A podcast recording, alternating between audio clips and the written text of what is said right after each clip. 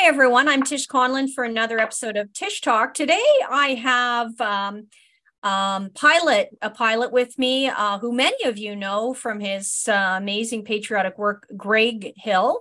He is co-founder of Free to Fly, and some of you aren't aware of Free to Fly, and we're going to get into uh, why he created it and, and what the purpose is. But Free to Fly is a nonprofit uh, which allows aviation professionals and passengers to speak out against vaccine mandates uh, with a, a unified voice.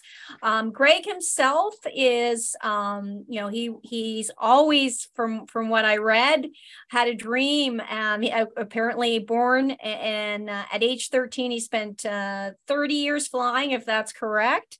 First in the military with multiple deployments around the world, including Afghanistan, and then with a major Canadian airline. He was actually sidelined from flying and threatened with termination in twenty twenty-one um, because of the mandates. So Greg is very passionate, as am I, about speaking about freedom in general, uh, which led to the founding and uh, of Free to Fly. So welcome, Greg. How are you today? Good. Thanks so much for having me on, Tish. Oh, yeah, it's my pleasure. And, um, I, you know, I, I have some people in my audience who are just kind of waking up to what's going on. Um, so a lot of times I'll, I'll say things that some people already know, but, you know, we're, we're trying to catch people up as well and get a unified force here in Canada so we can do better in the future. Uh, before we went on live, um, we were talking about the corruption with uh, Transportation Canada. I know that's been a, a focus of yours, and I hope you can create change with that minister, Omar Al-Gabra. Um, but yeah, can you give us a little idea of your background? Um, and, I, you know, and even uh, obviously the pressing question that many people have is, is it safe to fly?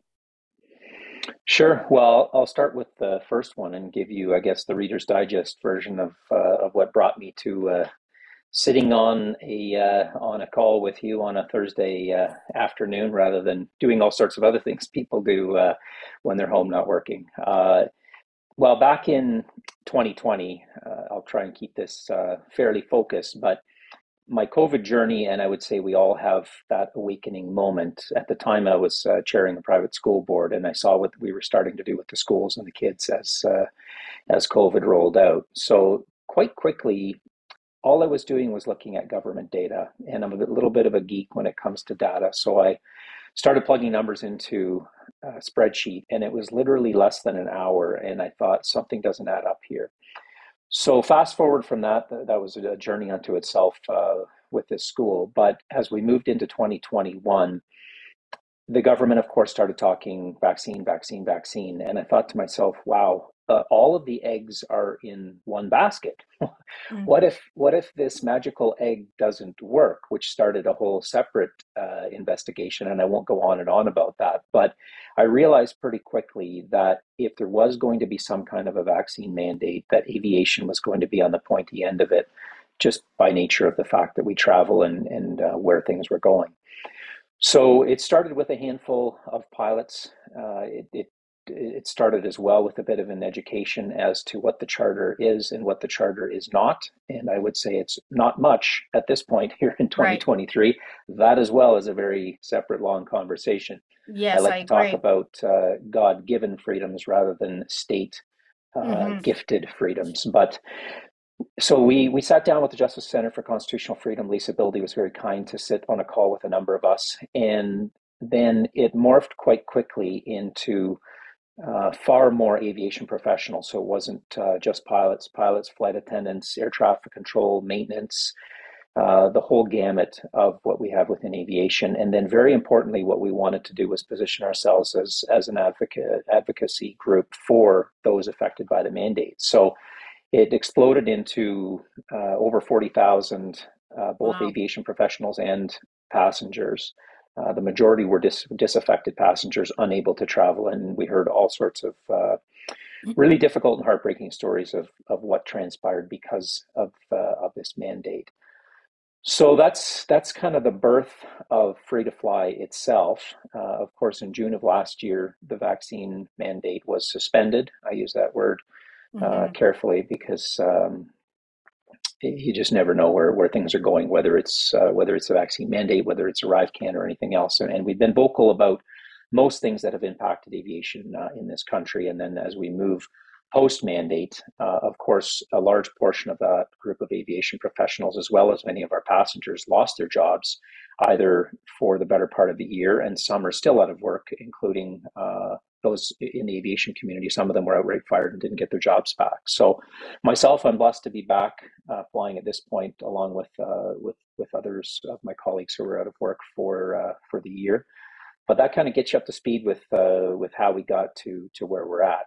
Um, Wow. And I can I can answer the other question uh, right away if you like, or uh, yeah, or, or abs- hand it absolutely. Over to you.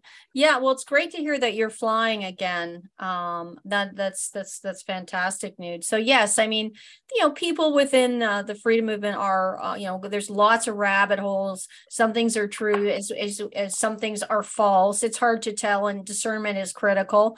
And yet we and, and we don't want to fearmonger, because that's what the other side side does.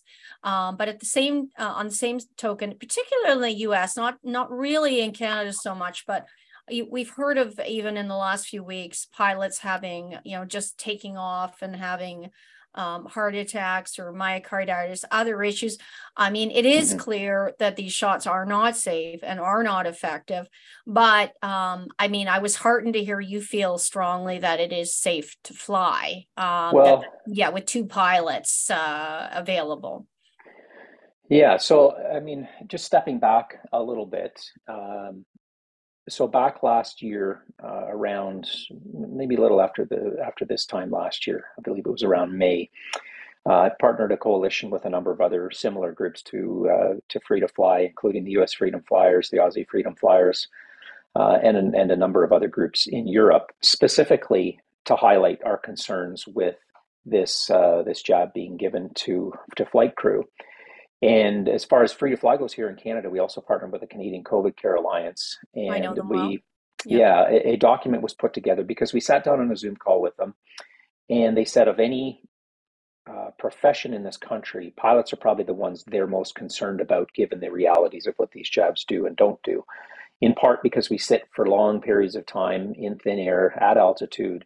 Mm-hmm. And so a document was put together, about thirteen pages long. It can be found on our website. Byron Bridle's uh, name was on it. And we gave this to uh, to the two largest pilot unions in the country, along with uh, a couple major airlines. Uh, and to this to this date, no response uh, has been received. So clearly, I have concerns, as do my other like-minded colleagues, uh, with the reality here. And I have spent hours on the phone with jab-injured Canadian airline pilots. Mm-hmm. So we have seen Uh, incidents over the past year. Uh, I, I, I've looked at the data. Uh, there's something online called CADORS. It stands for Civil Aviation Daily Occurrence Reporting uh, System. I'm not sure if there's an S on the end or not, but it highlights everything that happens as far as incidents uh, in this country. It can be uh, taxiway incursions or otherwise. So they have in there what's called crew incapacitation. So you can go and look at the data. Now, CADORS, um, it lags terribly, like most things to do with the government these days. Right. So it's probably running two to three months behind typically. But even in twenty twenty-three, uh, Transat had a couple crew incapacitations. And when I say crew, this is both pilot and flight attendant. Uh, the majority of what you'll find in this database, and I looked at it all the way back to the late eighties, are flight attendants, simply by nature of the fact that there's far more of them. Right. So what that does highlight is it highlights that crew incapacitation has been an issue since aviation was a thing, really. This isn't something new. There's things online. Uh, somebody posted uh, late last year that their husband, for the first time ever as a pilot, is beginning to train in the simulator for crew incapacitation. Well, that's it, maybe that's the case with, with her husband, but I can tell you back to my military days twenty plus years ago, we were training for crew incapacitation. So let me be clear. The risk is elevated right now. It's it's elevated anytime there's a crew incapacitation. And the other thing to keep in mind, I don't want to jump too far back and forth because because this is a rather deep rabbit hole, and, and there's a lot of information here. If you're flying on a flight, a commercial flight, there's two pilots. Or if you're flying somewhere like Australia, there's four pilots because they can't stay awake flying uh, based on, on flight rules for fourteen to sixteen hours. So they cycle through the seats. There's a crew rest. Now, there are single pilot flights in this country, and oh. and, and that's, well, not, well, I, I'm referring, um, you know, more so to somebody gets up on a Cessna one fifty-two and, and goes flying. And so, that you know, there's concerns there as well, and we've highlighted that as far as our coalition uh, goes. But when it comes to a flight, let's say you get on a flight uh, and you're going from point A to point B, and halfway there, one of the pilots has an issue. Now, this could be myocarditis, it could be a stroke, it could be food poisoning, it could be right. all sorts of things. What that does is it creates an elevated risk scenario. Uh, so the, the the remaining pilot takes control if he doesn't have control already. And ninety-eight percent of the time in a commercial flight, you're on autopilot.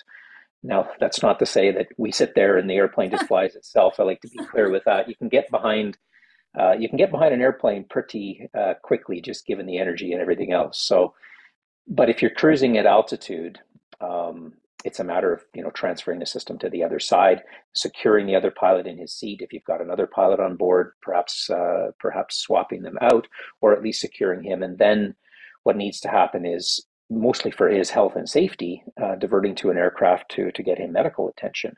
So a diversion with two pilots is a high workload environment. And now you're trying to do it with one guy uh, or gal. So they're having to reprogram, they're having to talk to air traffic control, coordinate with the flight attendants, coordinate with the company, uh, determine weather at the new station, determine if there's services uh, that are that are there or not there. It's so the re- it instantly elevates the risk.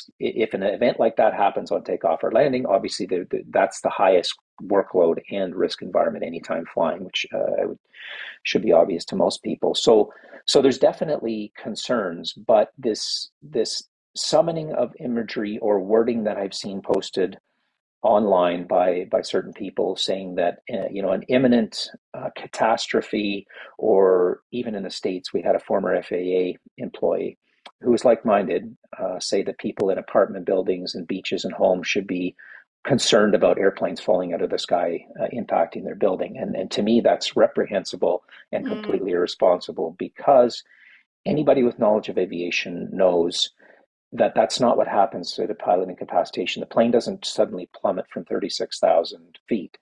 Again, you know, if if both pilots were to have an issue, then eventually, uh, clearly, you'd have uh, you, you'd have a major issue. But at the same time, you could say, well, a dual engine failure Uh, would be similar. Now, we don't train for dual engine failures typically. We train for single engine failures all the time, like we train for single pilot incapacitation.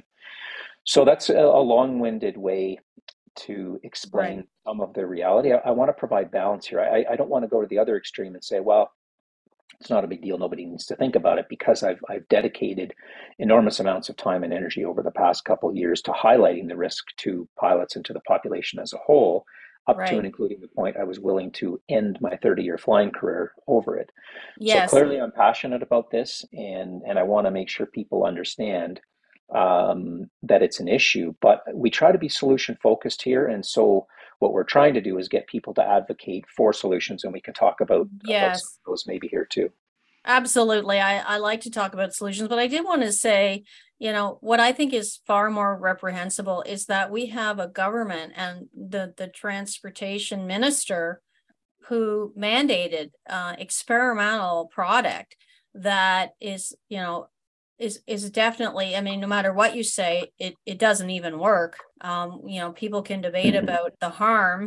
Um, and I find even when you tell people data on, you know, actual harm and they see it, sometimes it doesn't sink in. So, you know, we have to, what's happening with, with, uh, with a lot of people, not people, you know, even in the freedom movement, is there's so much stress um, mm-hmm. because there are so many things that are just ready to explode um, that people are, it's almost like a, a post-traumatic stress disorder, trauma response. And this is what our government has put on us by, you know, um, the, the, the, the weaponization of media and dividing us, and all of the, the shaming and the blaming and the canceling, and now weaponizing, uh, the, um, you know, um, censorship. Um, and we have a minister who never gave, uh, you know, for such an important area, not only with pilots, but obviously with truckers and all of the mandates for truckers who sit alone in their cars. um, mm-hmm. which prompted, you know, the, the, the Freedom Convoy. And I, I, you know, I was there many times. Um, so, you know, we have a government that won't listen to people. Um, they, they don't use common sense at all. Um, they're highly infiltrated, whether you say it's the World Economic Forum or just with other corporate interests, you know, classic fascism, big government and big business.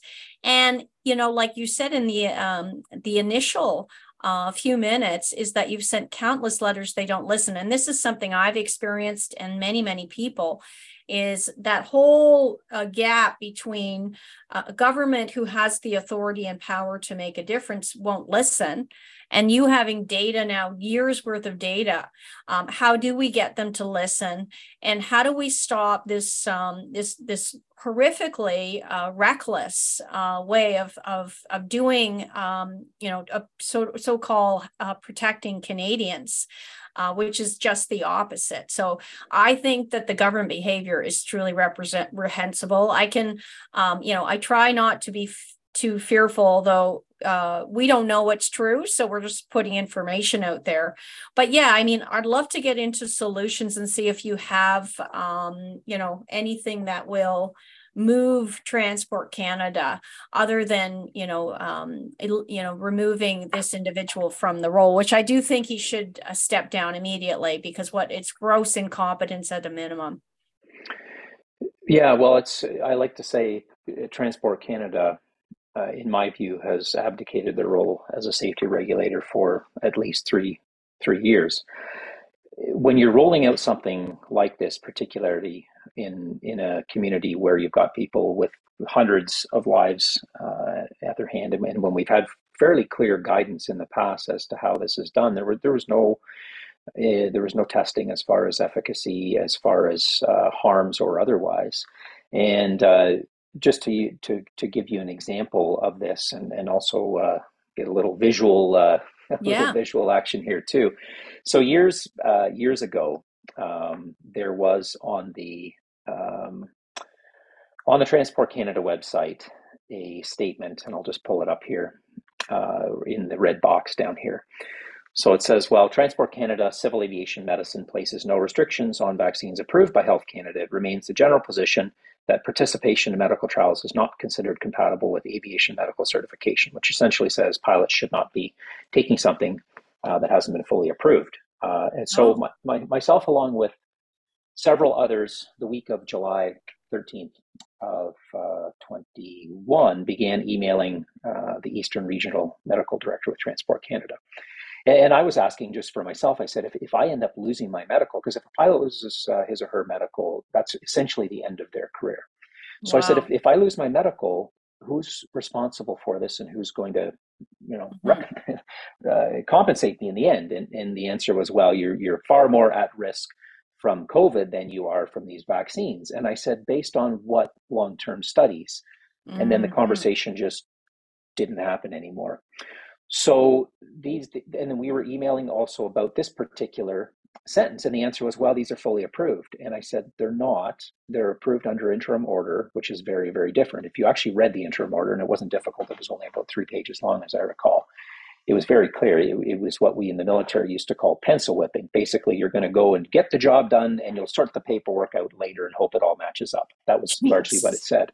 Yes. So, so this was what's on the website, and you, and this is from the Wayback Machine, which, which you or others may be aware of. It, it's a fantastic tool because you can go and see all the changes that happen on websites. So this is what the website looked like on July twenty-first, a week after we asked these questions. This is what it looked like on the twenty-second. They simply removed that from, from the website. Oh. They full wow. on memory hold it. And you can see this here is the heat map that shows the changes on this website. So you can see that this statement had been there for years and years. Nothing happened until right wow. around the thirteenth, we started asking questions, and then all of a sudden they started um, changing things on their website. So uh, fast forward about a year later, we began emailing Transport Canada, and, and this is our website here. There's some, a bunch of resources, including some of these solutions that we've talked about, contacts here that you can uh, you can contact uh, the minister, you can contact transport, uh, mm-hmm. you can contact some people at the airlines or the unions. But these are some letters that we sent through this coalition to Transport Canada, basically saying, hey, we want to partner in safety here in aviation because we're pilots, we're fully invested, we're great risk mitig- mitigators. We want to partner with with flying properly and safely in this country. So we asked some fairly pointed questions. Um, that's not it there. The, the letters, I won't go into all the details with the letter, but there was, there was two letters. It went, it was, it was three months before Mister Al-Gabra finally answered. Wow. Um, and this, uh, this was the second letter, uh, somewhere here. I don't know. It's not coming up. It doesn't really matter, but there, there yes. were questions about had they, what had they done essentially to ensure this was safe? Have they been tracking incidents, et cetera? In the end, he finally answered with, uh, I think it was three paragraphs, basically liberal speaking points saying, yeah. uh, you know, Health Canada has fully approved these and we stand behind them. And, and that was really, um, really wow. the end of it.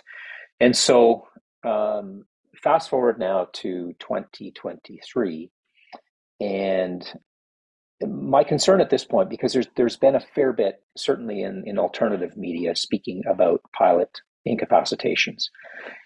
The problem with pilot incapacitations, and I'm as concerned about them as anybody else, but but let's get down to the nitty gritty and, and talk reality. Because we've we've got to think we've got to be thinking how the other side thinks. And the first question they ask is, how can you prove causality? And it's mm-hmm. a fair question. Uh, mm-hmm. Unless you're someone like Captain uh, Snow in the States, who was uh, an American Airlines pilot who had a heart attack right after landing in Dallas and in the hospital, lifted up his shirt. I don't know if people have seen it, with all attached with, with uh, all of the heart monitoring and everything else, and said, the vaccine did this to me. I'll probably never fly again. So there's an ind- courageous individual uh, who stood up and said, this is what happened. The problem is with these incapacitations, the vast, vast, vast majority of the time is it's a matter of private medical concern. And typically the family and the, the individual don't want to talk in public about it. And right. so it's difficult to really drill down into what's actually happening. Now, like I said, I've, I've spent hours on the phone with, uh, with jab injured pilots here in this country, mm-hmm. uh, whether it's uh, heart, you know, heart type issues, uh, chest pains, whether it's hearing, vision, uh, high performance mm-hmm. athletes that are seeing, you know, halving of their capacity as far as running and otherwise, these things are happening, but trying to prove the causality is very difficult. And so so I sit back a little bit frustrated along with a lot of other people and think, what do I do? Do I just keep posting these incapacitations over and over again? And granted, some of them, in fairness, may have nothing to do uh, with, with mm-hmm. the jab.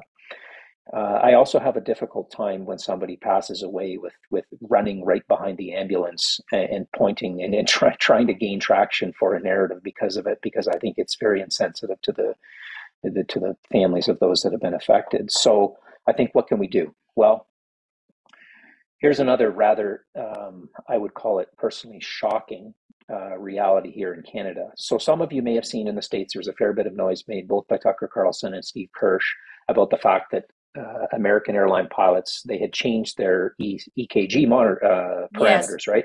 Yeah, yeah, I read that. I was yeah, gonna ask so you they, about that, yeah.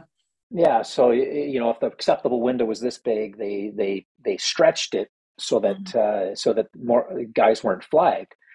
Well, here's the reality in Canada. We don't, we don't actually assess them based on P R values. In my view, it's worse. What we're doing is, back in pre pre-COVID, an airline pilot had to have a medical and, and an E K G. Uh, well, the E K G depended on your age, but you had to have an in-person medical, which makes total sense, of course. Yes. Annually, or for a while, if you're over forty, it was every six months. Now, it's if you're over sixty, it's every six months. But annually, you had to see a doctor. You had to be uh, tested, looked at to make sure that you weren't going to have a major major issue while you're flying. Then COVID hit. So we're in that gray zone where people are like, what do we do, right? Like, uh, okay, so initially, they just extended uh, expiration dates, which even then I was like, okay, well, that, that makes sense while we figure out what's going on, right?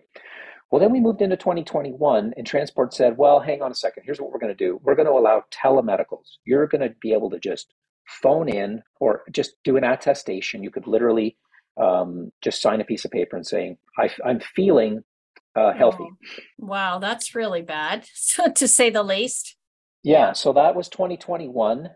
They extended it again into twenty twenty-two. So, so let's just revisit together the reality of, say, November, December of twenty twenty-two, or even January, February of this year. The nation has, I won't say gone back to normal because we're not back to no, normal, but no. but you could you could go anywhere and do anything pretty much. If you wanted to wear a mask, uh, go ahead, but but you didn't have to, right? So as an airline pilot in this country, I could hop on a crowded subway, go downtown Toronto and sit with twenty thousand people cheer, cheering and screaming at a hockey game, which is fantastic. I welcome this new you know, reality in this country. However, according to Transport Canada, I could not sit in a pristine airline office alone with my doctor because the, the reasoning was social distancing and hazardous health hazardous healthcare environments. Right? Wow. It's just, It's, it's so, almost ludic- it's almost comical. It seems like, again, I was interviewing um, a, a gentleman who I've gotten to know over the years through different things, but it, it's almost like a, like a T V plot. It's just so ridiculous. It could almost be dark comedy, but it's yeah. our real life. Um, and, you know, you can get a sense of how people felt with communism, except We we haven't had all our stuff taken away yet, but the ludicrousy of these rules, and it's it's it's gross negligence and incompetence, uh, and, and far more than that. But yeah, well, why yeah, this... why why can they not have an in-person medical checkup? Are they worried about what will be found? That's the only thing I can think of, is that if they did it in person, they the you know if you do a D-dimer test, which I think should be mandatory now for all pilots, mm-hmm. is that mm-hmm. they all have a D-dimer test. If they all took a D-dimer test, there might be um, huge red flags um, possibly that come up. Yeah. I mean, I don't, I'm not fear-mongering. I'm just saying, I think a D-dimer test would be practical and useful going yeah. forward. Um, yeah, well, and we've advocated for the same, uh, or, uh, you know, cardiac M R Is or otherwise. So uh, unbelievably, uh, I ha- that that's not the worst of it. The worst of it is still uh, still coming here. So so it was set to expire the first of March of this year, which was like, well, thank goodness we're finally going to move past this, because it, it is, as you point out, a complete decoupling of, I wouldn't even say science, just of common sense uh, from policy. And ethics, ethics as well. Right. Right, yeah. Exactly. So, so the beginning of March, it was supposed to expire. Well, unbelievably, Transport Canada has now extended the ability of pilots to, so, so in this case, and I just want to be clear with the facts, you had to have, you, you have to have an in-person medical, you can only do a telemedical twice in a row, but that means you can go thirty-six months without seeing a doctor. So we've had a lot of guys who haven't had an, uh, an E K G. E C G, E K G for thirty-six months. Now, most of them are coming up on the period where they have to get in there and do that. But Transport Canada, unbelievably, has just renewed this exemption through to twenty twenty-five. And so my, cons- yeah, wow. so my concern here is, clearly we have concerns, not just with pilots, with, with the population as a whole, but but pilots.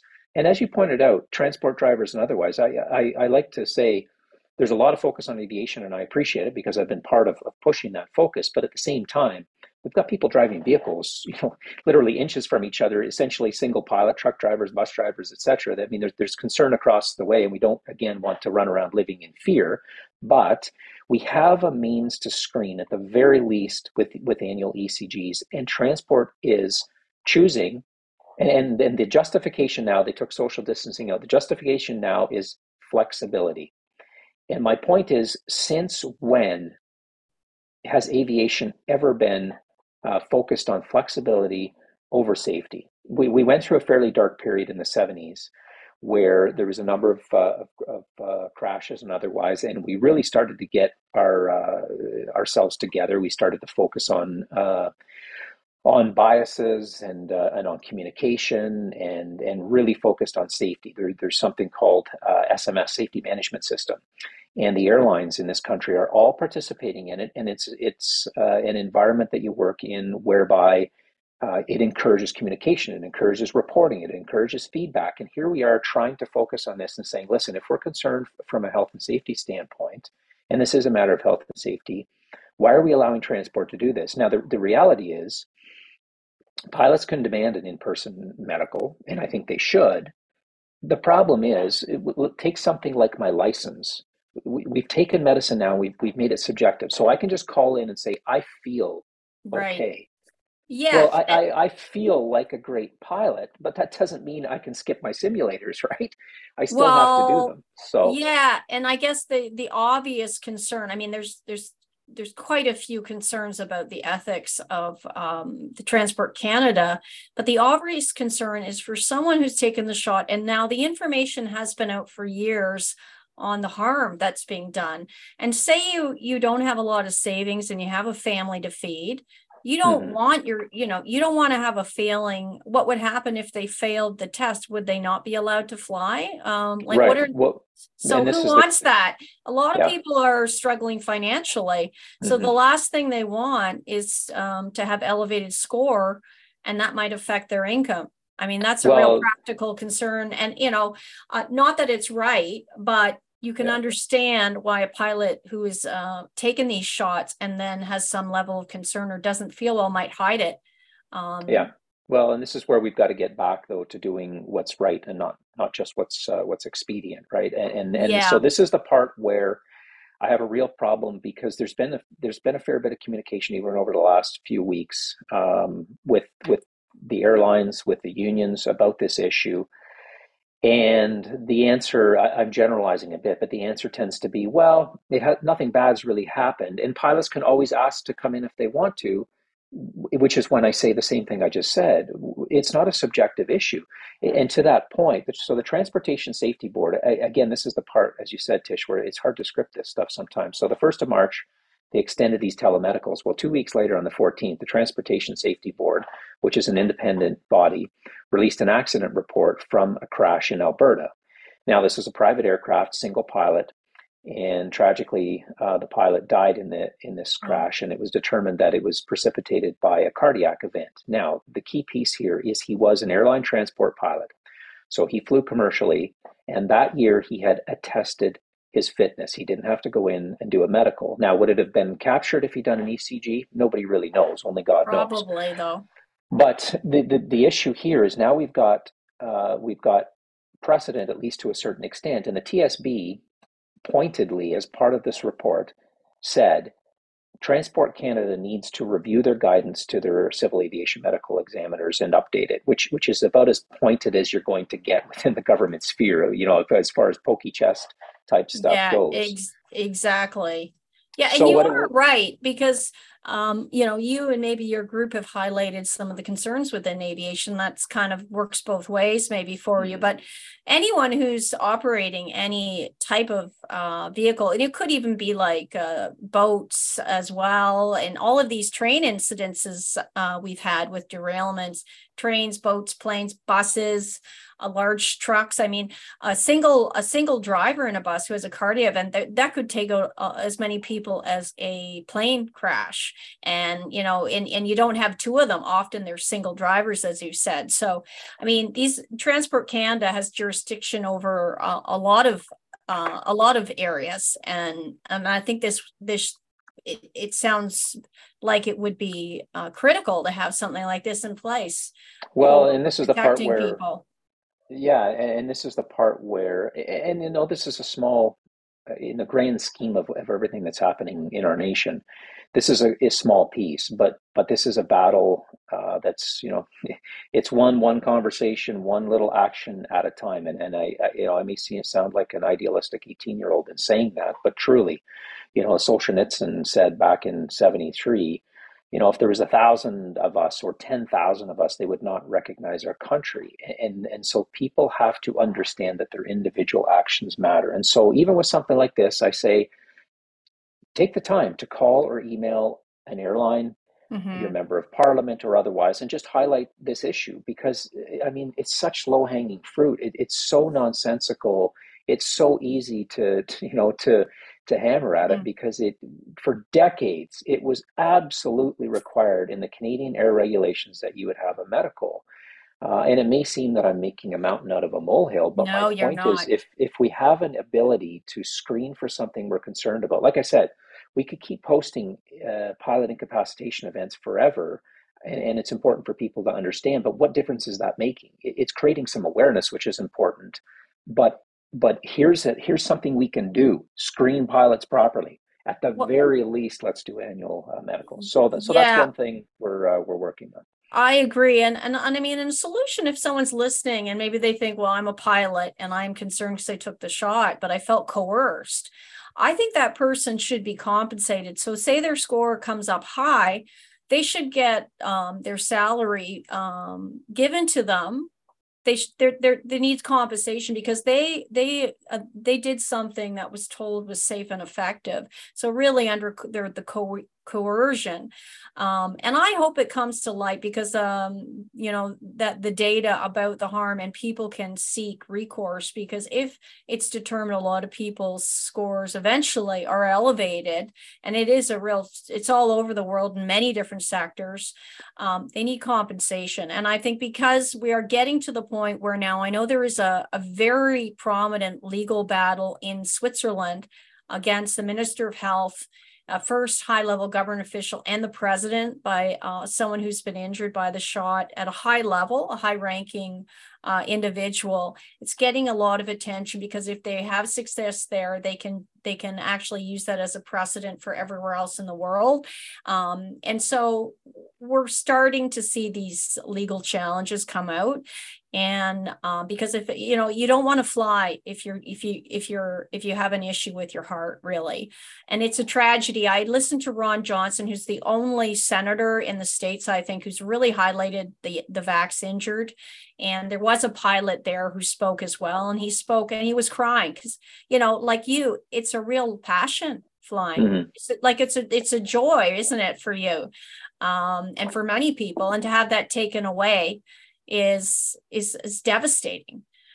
So, you know, hopefully there will be a recourse for people. I, I do believe in future, all these, anyone who's uh, behind the wheel of anything needs to be tested regularly uh, because of the harm of this shot. And, it, the, you know, it's not so rare at all. You're looking at data that we can't confirm now, but there's a huge number of people who have uh, heart issues. I know Doctor Uh, Charles Hoff have highlighted in his own community the harm done, and many, many other doctors now are speaking out in Canada. Canada, and I had the opportunity to co-present with Byron Bridle at an event as well. And I know he's really shifted his view on not just this shot, but some of the other ones.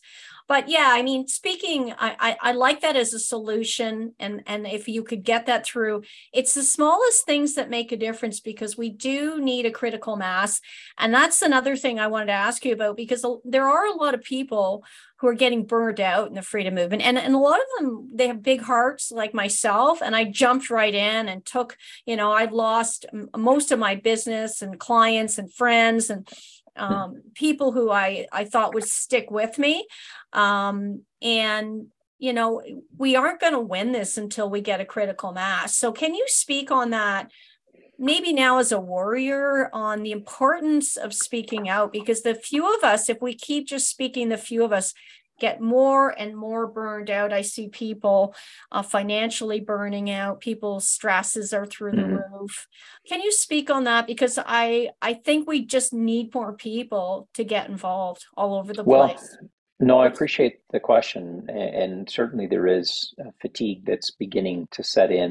And I think in part, what's happening is there's so much information out there that it's creating a little bit of uh, a white noise effect, and it's very difficult for people to really focus on on what's what matters, right, and what's critical. And and that's going to change depending on who you are and, and your stage of life, right? Some of the things that are happening with, let's say, the sexualization of children and otherwise might be more a focus for people with, with young children. Now, having said that, in my fifties, I'm very passionate about it as well, because if, if you know, who, whoever controls the next generation really controls uh, this country. But, yes, you I know, agree. right from, from the get-go, um, I, re- I referred back a fair bit to, to a quote uh, by Judge Learned Hand that you've probably heard, and that's "Liberty lies in the hearts of men and women. When it dies there, no constitution, no law, no court can save it. No constitution, no law, no court can even do much to help it." And what that means is ultimately this comes down to the individuals. Now, we've got some things going on legally uh, with, with Free to Fly. I'm in touch with, with politicians and otherwise, and I do think they have their place. But I'm fond of saying that politics is downstream of culture. And unfortunately, in this country, I would say politics uh, or the judiciary is downstream of politics. Unfortunately, it's it's very biased, and the courts have really taken a side as far as this COVID narrative. Ergo, we're back at the start with culture. And until we change culture, I really don't see um, a, a profound change happening. Uh, and so, you know, it's back to the to the actions of individual people. And there's days, Tish, where, I mean, I run our social media. I wasn't on any social media until this whole mess uh, happened, and I really don't have uh, I don't have a fondness for it. And and uh, it's it's a bit of a black hole, and and you get ratioed and suppressed, and you put all this effort in. You know, we've got we've got forty plus thousand followers across the various uh, our various platforms, but I, I can tell unequivocally with the metrics that the stuff just isn't getting out there. And you but you continue to battle away at it. But but I I say. Honestly, I feel like if people as a whole stopped, and I'm speaking for Free to Fly here, uh, stopped following us, uh, stopped watching our videos, stopped reading our social media, turned all of it off, and then entered the real world and mm-hmm. lived in radical truth. And by that, I mean, when you're confronted with something that's wrong, when you're confronted with something that you disagree with, you speak courageously and you speak truth. You speak yes. it with your neighbors, your employers, your family, and otherwise. That would make a difference far more than spending your time watching more videos or reading yes. our social media posts or otherwise. Um, I, and, and- I I agree. And I, I, I mean, I've learned um, a little bit of softening, but I've never stopped from speaking the truth, no matter what people think. And I've Uh, people get triggered, but that's nothing to do with me, I've learned, because even when I warned good, dear friends, and, you know, I'm a person, I've known the friends since I was a kid and a baby. I've never lost friends until COVID, and then they all fell away. And it really mm. wasn't on my side. Um, and some of them have come back, which is wonderful. But I, and I always kept a place for them to come back, but I never stopped telling them the data, the truth. Um, mm-hmm. And, um, you know, you can't. And even in the community and wherever, um, you got to stand strong. And, and if you do continue to stand strong over the days, the weeks, the months, and now it's the years, it is the years, mm-hmm. eventually things do shift. And the shift has already started. I would really like to see, I spoke with Alan Brough, uh, who's the executive director of Canada Health Alliance, and I speak there regularly. Um, and, um, you know, we had a good chat the other day, but he was, he was saying as well that you really have to continue to speak out, and eventually the numbers will grow. Um, each action affects the next. You might think mm-hmm. it's uh, not, but it's a seed you plant today will grow right. along with the other ten or twenty people who also maybe planted a seed. And that mm-hmm. critical mass is what we need to change things around now that we're entering into the next part of this war, um, which is the war uh, using the narrative of the climate alarm, uh, you know, climate sustainability, Agenda twenty thirty, and the smart cities, um, mm-hmm. which is really a digital uh, prison for us that they're yeah, well. Yeah, and you bring up a good point, and I'm quite passionate, uh, as I think we all should be. You know, the, the combination of digital I D and digital currency is, is really the death of liberty. And so th- this brings up uh, another point here, and it's relevant to what you were saying. And this is the harsh truth here. Um, I, I, you know, you use the words like warrior and otherwise, and I think we are in a battle. Uh, I, I believe personally it's a spiritual battle, and, and that's where my my my grounding comes from, is my Christian faith. And, and without that, I really, uh, I don't know how people are getting through this. But but to this battle type analogy, this is the reality in my in my view. You know, if you, if you take uh, the scenario of something like a battle in the trenches, it doesn't do a lot of good for the leader. And I think we all need to be leaders within this like-minded community. Every every single one of us needs to be a leader. So when you're taking incoming fire, standing up and screaming about the bullets, you know, and saying, we're being shot at, it's very ineffective, and it actually creates chaos and confusion for the people that you're supposed to be oh, leading. Excellent. So what you need to be doing is determine where the fire is coming from, determine some action, and then act courageously and act um, in an effective and a specific manner, because it's become somewhat cliched, but it's no less true. Courage begets courage, and we've seen this over and over again. And we so desperately need people that are willing to stand up. Mm-hmm. And and here's the other reality, and this was really the point I was meaning to make two minutes ago when I started this uh, this bit of a rant. history tells us this, um, that we were we're not going to get out of this era underneath budding totalitarians without courageous action that leads to suffering some loss in the process. And that's been the reality with, with courageous people across this country that were willing to stand up and lose their jobs, um, their homes, sometimes their marriages and otherwise, to stand for what they uh, what they believed in. And I've really wrestled with this over this past, particularly the last six months or so, is what do we really uh, do about this? What comes next? And uh, you know, and out of that, I penned a, a declaration, um, and I, I won't go in and read the whole thing. Oh, please, it's on our web, website, but well, it, it's, it's on our website. You'll find it underneath this resource hub. It's called Declare Your Cur- Declare Your Courage. Um, oh, can you read just part of it? Um, because I did read that once. Yeah, just maybe yeah. the top part. Well, this is the, I mean, this is really the intro uh, to it, and, and it, it's uh, it, it's more, probably a little bit more eloquent than the off-the-cuff saying everything that I just said. But yes.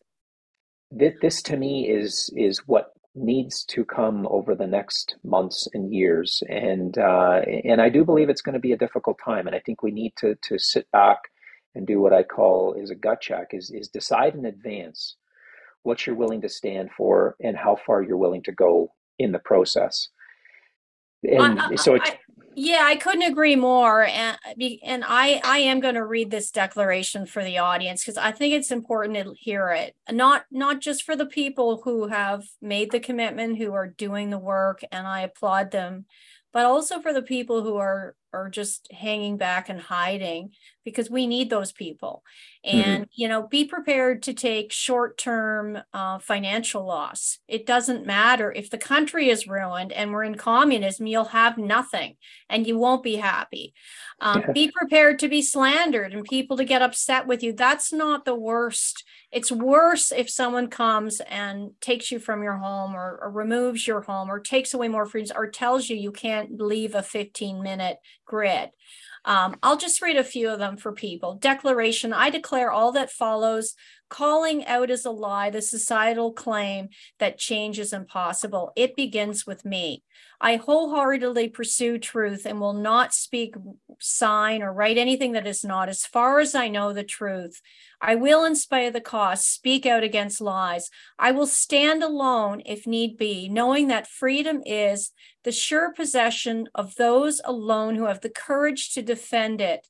Um, I will not repeat nor support radically progressive ideological mantras. I will walk out of state, corporate, or privately enforced indoctrinate, indoctrinations on the same. I will not acquiesce to the state's violation of my God-given freedoms of speech, worship, conscience, bodily autonomy. I will persevere in the face of threats to my livelihood, status, or reputation. I've had all of those, in spite of the pain or of my own self-doubt. And I love that part too, because a lot of people question their worth, and I tell them every single action makes a difference. And finally, I will support with my words, actions, and finances others convicted of this need for a relentless commitment to truth, freedom, and conscience. And I think that's excellent, Greg. Um, absolutely. Yeah, and I think the last uh, point is uh, is an important one to maybe uh, land on, and, and that is communities of support. And I don't see a way of us getting through uh, what is uh, is likely coming for us over the next months and years. I mean, even today, uh, we've got Mister Trudeau uh, shutting down all further debate on Bill C eleven. It's going to be voted on tonight, and I can pretty much guarantee how it's going to go. So we're wandering into a new era of censorship in Canada. So this stuff just keeps rolling out and out, and uh, and we don't want people to be defeated. But but how do you get through it? Well, I mean, even from a practical standpoint, if we're looking at an era where you're no longer going to be able to garner online the support or the words or the information that you've been able to have for the past decades and decades in this country, thanks to the budding tyrants uh, that are running uh, this nation, then you're really going to need to Uh, surround yourself with physical, I mean, physical communities of support, not just online ones as well. And, and that can be challenging. And here at Free to Fly, we're looking at uh, at hosting an event uh, sometime over the next month or two, specifically to start getting into that, where we can say, hey, let's actually get together in a meeting, uh, sorry, in a building, and uh, shake each other's hands and hug and have conversations and share some food and drink and otherwise. Uh, yeah. I think that's got to start happening. Absolutely. And I started doing, um, I do, you know, pub nights for P P C, and I, I've been greatly heartened with the turnouts, because a lot of people, they're desperate for in-person community. I'm, you know, old timer, like, I'm not going to say like, you know, post forty, let's say, um, where social media was never my thing. I like in-person, you know, I like talking to people. I'm not great at social media. Mm-hmm. My LinkedIn was my biggest following. I had almost twenty-five thousand followers there uh, as a former recruiter. And when I started posting about the, the shot and posting even doctors' information, I was deleted off LinkedIn. That was a big, hmm. one wow. of the many big hits to me, but I've rebuilt. I have almost eight thousand followers again, and they're all like-minded. So I used to post and, you know, I'd get one or two likes. Now I post, you get a thousand likes just because everyone's of the same mind and we're supporting each other. But the most important thing is getting together and not just talking about the fearful topics, but also just getting to know each other, building new roots, because a lot of people have been upended from former friendships and family and that right. type of thing. So I do, we do things like Euchre night. You know, we also have to learn, like you say, it's an, it's an assault on culture. So rebuild cultural traditions. Um, mm-hmm. I, I, you know, I had a, um, a, a friend on, and we talked about this, this war, cultural Marxism, and they have been indoctrinating the youth. And, and, you know, what happened is a lot of young people turned against their parents because they had, and they didn't, the parents didn't yeah. understand why, but now so we dismantling- know. Of the family, right? That's it's uh, part of the core of that cultural Marxist uh, agenda. So. Absolutely, and at its core, it's anti-God. You know, it's anti-life, but anti-God. And as a mm-hmm. Christian myself, uh, I found great uh, comfort in my faith, and that faith has deepened as we do see the true evil nature of what we're up against. And you know that God is good, um, mm-hmm. and so it does it does hearten me personally and keep me going. But yeah, we do have to to see each other in person and build local communities, particularly if they're, um, and I don't like to say this, but you, you have to prepare and war for every eventuality if they are successful in implementing that sort of prison grid of the fifteen minute city. If there's not enough pushback in each community, it might be different. Um, so you might see one community where they have it and another where they don't. You know, that mm. type of scenario could play out as well. But right. just to end up today, where do you see things going um, in the next year to two?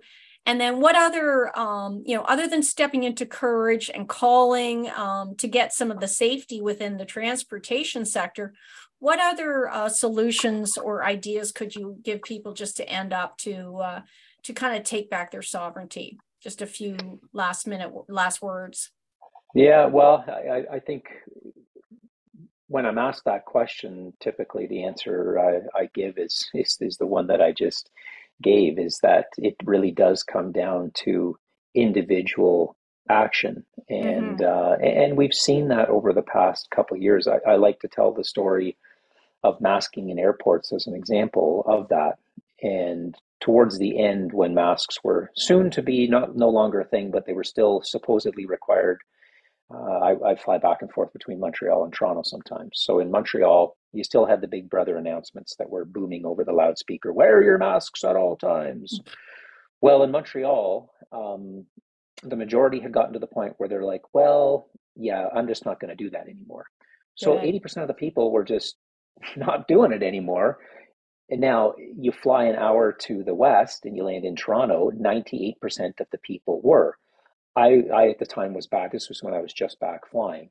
And so I was not wearing my mask. If you went on the Transport Canada website, you you could actually find the guidance, and it would actually make clear that in the airports at that point, you only had to wear them going through security and getting on and off the airplane, which makes about as much sense as many other things we do. Yes. But anyway, my point with all of this is that, and I had a couple of people come up to me, uh, agents and that with the airline, saying, well, thank you for not wearing your mask. Like, the agents are screaming at people for not wearing them. And but this is the thing. You get to a certain tipping point, and there's been scientific studies done on this and otherwise, and it's not fifty percent that need to, to, to stand against a certain thing. It's, I don't know what the number is. Let's say it's fifteen or twenty percent. Once people start to see others doing something, they don't want, most people don't want to be the first or second or third, but they're okay mm-hmm. being the fourth, and they're definitely fine being the one hundred fiftieth.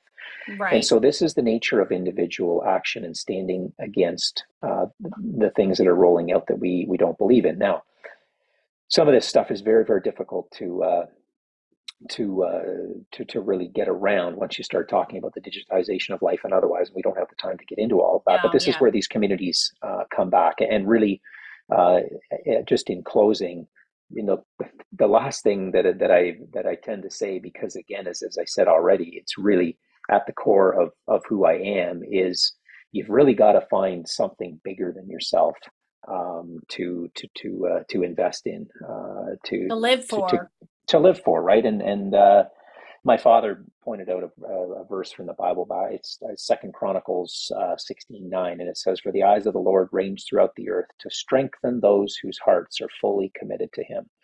And uh, and I, you know, it's it's strange. I, I I've, uh, I've been a believer for for decades, and uh, I, I don't actually remember pool to come across it, because I found comfort in that and, and a bunch of other things. So. So that's that's one piece that I'm, I'm really committed to being uh, more vocal about these days, because I it's where I find my strength, and uh, and I do believe uh, the Lord strengthens those whose hearts are fully committed to Him, and then that's how that's how I get by it. So you asked me how you know yeah. what we can do going forward. Uh, that's that's my answer. Turn to God. Uh, to Turn to yeah. God. Absolutely. A lot of people I've uh, interviewed, for, former atheists, have have turned to God. Um, as well, and you know, develop the courage to speak out. I am um, hoping uh, I will be doing presentations to um, councils in um, this riding, as I still am uh, P B C Canada, on the fifteen minute city. I want to do a good professional one, and I do uh, challenge, or hopefully can inspire other people in their community across Canada to contact council, get the strategic plan, book yourself on the agenda. Uh, there's lots of other videos out there, people doing the same pushback against these fifteen minute cities. It's another fraud. It doesn't help with su- sustainability, which is a trigger word like vaccine.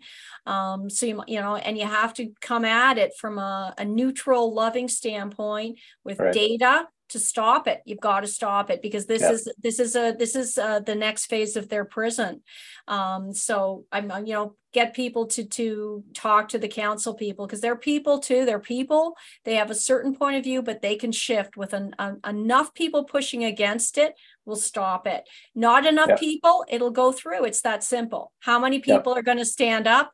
If there's not enough, tyranny will win. Uh, in the short term. In the long term, no. I mean, but right. after much, much more suffering. So mm-hmm. anyways, it's been great to talk to you, Greg. Thank you very much. Likewise. Um, Free to Fly. And do you do, um, is, is the, you know, can people get um, private uh, flights? Uh, um, is the last question people have asked me yeah. to ask you. No, thanks for, thanks for asking that, because it'll save me a couple emails. We get that question fairly yeah. often, as much as I'd love to. Uh, there are no. few uh, there are few areas in this country that are as uh, as bogged down by bureaucracy and oversight as uh, transportation. Uh, right. We don't do private uh, flights, but but please do visit visit us at free to fly dot c a. Sign up for our, uh, for our newsletter. Follow us on social media. All those things that uh, I've got a lovely woman that uh, that helps us with administration. She always tells me uh, when I do interviews to say that, and I rarely do, because I'm not a very good salesman. But uh, but there you go. Uh, Her name Free is to fly dot c a. Yeah, yeah. Well, go. Thanks very much, Greg. Keep doing the great work. I'll keep doing it here as well. And hopefully uh, together we'll inspire others, and we'll stand up and stop these fifteen minute cities from getting far along. Amen. Thanks for all, all your amen. work. All right. Yeah. God bless. Bye now. You too.